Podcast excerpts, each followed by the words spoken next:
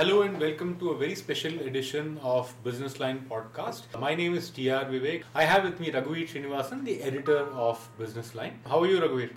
Hi Vivek, I'm well, thanks.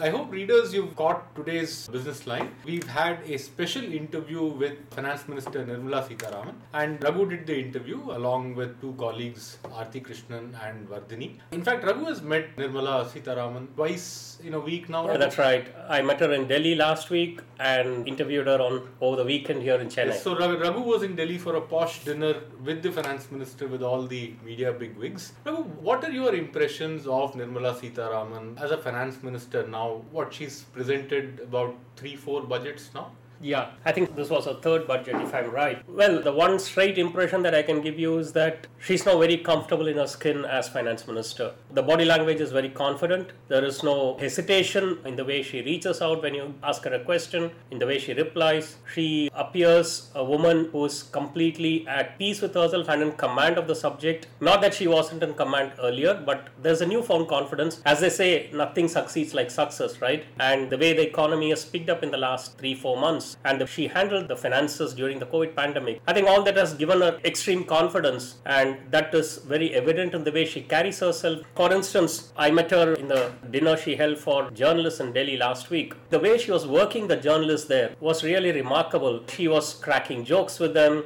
answering everything they threw at her as question. And these were senior editors, mind you, not just reporters or cub reporters. She handled them all with supreme confidence, and she spent quite a lot of time, almost three hours at the dinner. And it was getting late into the evening, and then one of the secretaries had to remind her it's uh, 9:45, madam. And then she got up and she said, "Oh, it's so late. Okay, I got to get going now." So she was completely at ease with herself and conducting herself in a very confident manner. That was the most striking observation that I had. That seems to be a remarkable turnaround from say a year ago when especially after the previous budget the long drawn out one it seemed like she was playing an endless test match not even a five day game there was a lot of diffidence in the way she spoke her presentation came in for a lot of ridicule and criticism. Do you just ascribe that to just the success of the economy? What else do you think might have changed? A couple of things, Vivek. One is, of course, the way the economy has spanned out in the last six, eight, nine months. It's really grown beyond the expectations of people. The naysayers have been called out. That's one aspect, certainly. But I think the more critical part is there's been a complete shift in the way this government is going about things. It does not hesitate to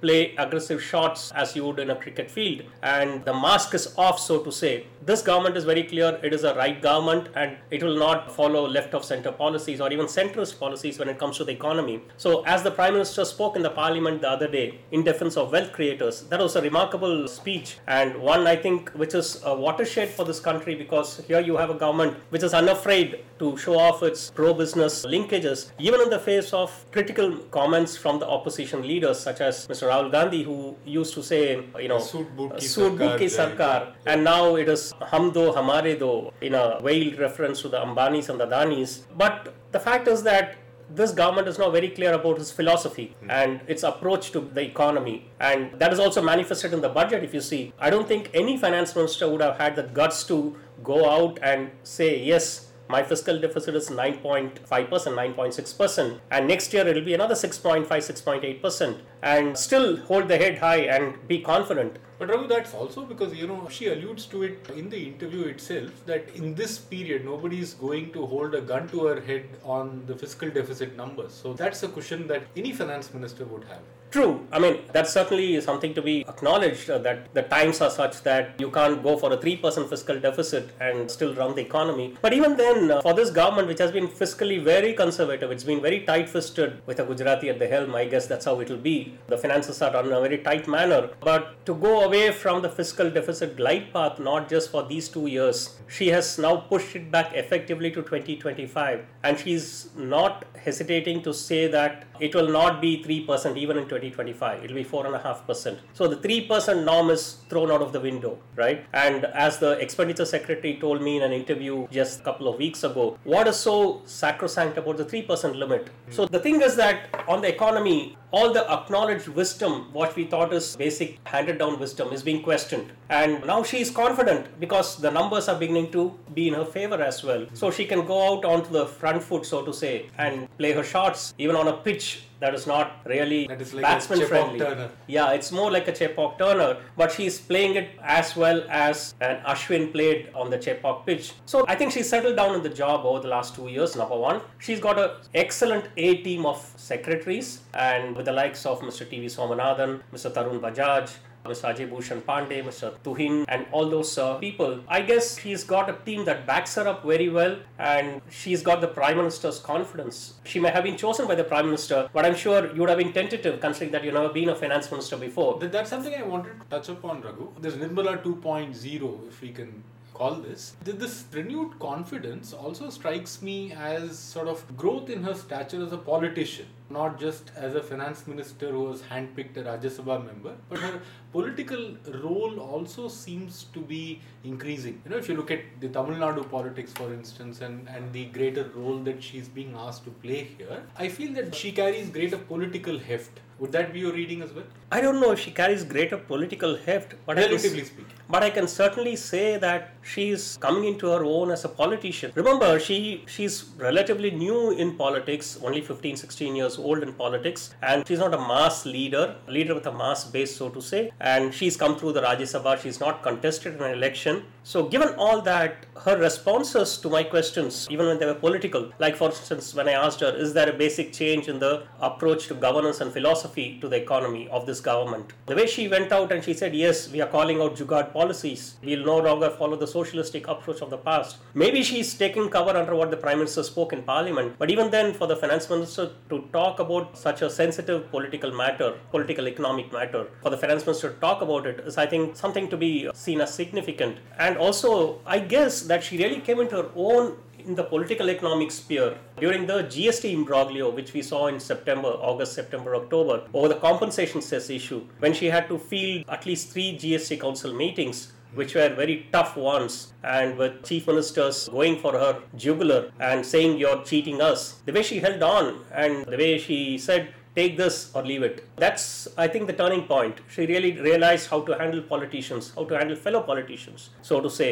And this budget, I think, is one more landmark for her as a politician as well. And the way she spoke in Parliament the other day, you know, people like to call her as feisty, and she was not just feisty, but she was quite combative in Parliament that day. That's that's a change that is quite noticeable. She's been the party spokesperson, of course, in the past. But the acerbic note to her criticism of Rahul Gandhi, especially in the wake of the budget and the Hum Do Hamare Do jibes, it is quite pointed and sharp. Yeah, the way she called him the doomsday man of India. I think all this shows her coming of age as a politician as well. That's the point I'm trying to make. An earlier version of Ms. Nirmala Sitharaman would have possibly, you know, taken on whatever Mr. Rahul Gandhi said in a much more tamer fashion. Or she may not even reply to that because she's not required to reply to that. She's only giving a reply to the demand for grants and other things in Parliament. It's clearly a budget speech that she was making, a follow up to the budget speech. But she went off, once the follow up uh, to the budget speech ended, she just took off against Rahul Gandhi's Hum Do Hamare Do the way he spoke about farmers without alluding to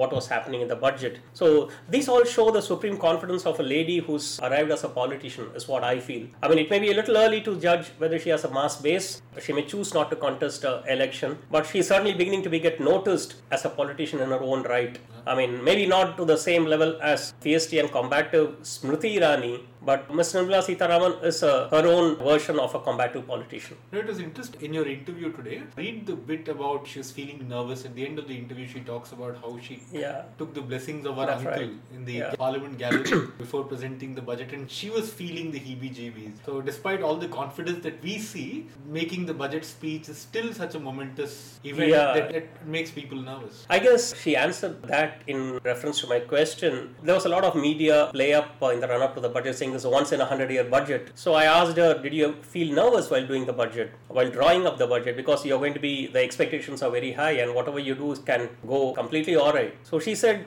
she was very frank in her response. She said, I had only what I had. I mean, I had to frame the budget with what I had. I can't go by what the external uh, expectations are. But yes, I did feel a little bit nervous in that half an hour between the time the cabinet cleared the budget at 10:30 a.m. and between that and 11 a.m. when I had to rise up in parliament to deliver the speech. That half an hour was tough, is what she told me. And she said her uncle, who she considers as her father, was seated in the guest room in Parliament. There's no visitors gallery because of the COVID restrictions. He was seated in the guest room. So she walked in and she said, Please bless me. I mean, pray for me and bless me. So her uncle was shocked and she said, You drew up the budget. Why should you be nervous? She said, No, please pray for me. I'm feeling queasy in my stomach. And she said that half an hour was the most difficult, but once I got up to deliver the speech, it was all gone. I mean, at the end of the day, it shows that you may be the finance minister, may be a very powerful person, but at the end of the day, you're a, another human being too. Yes, yes. Right? Everyone has to fight their own battles. Battles, in yes. the Kurukshetra. Absolutely. And like Arjuna, you feel the bow slipping out of your hand, even if you're the best archer. Correct. Thanks, Raghu. That was quite an interesting chat. Thanks, Vivek. Uh, that's it for this time. See you again soon with another episode of Business Line Podcast.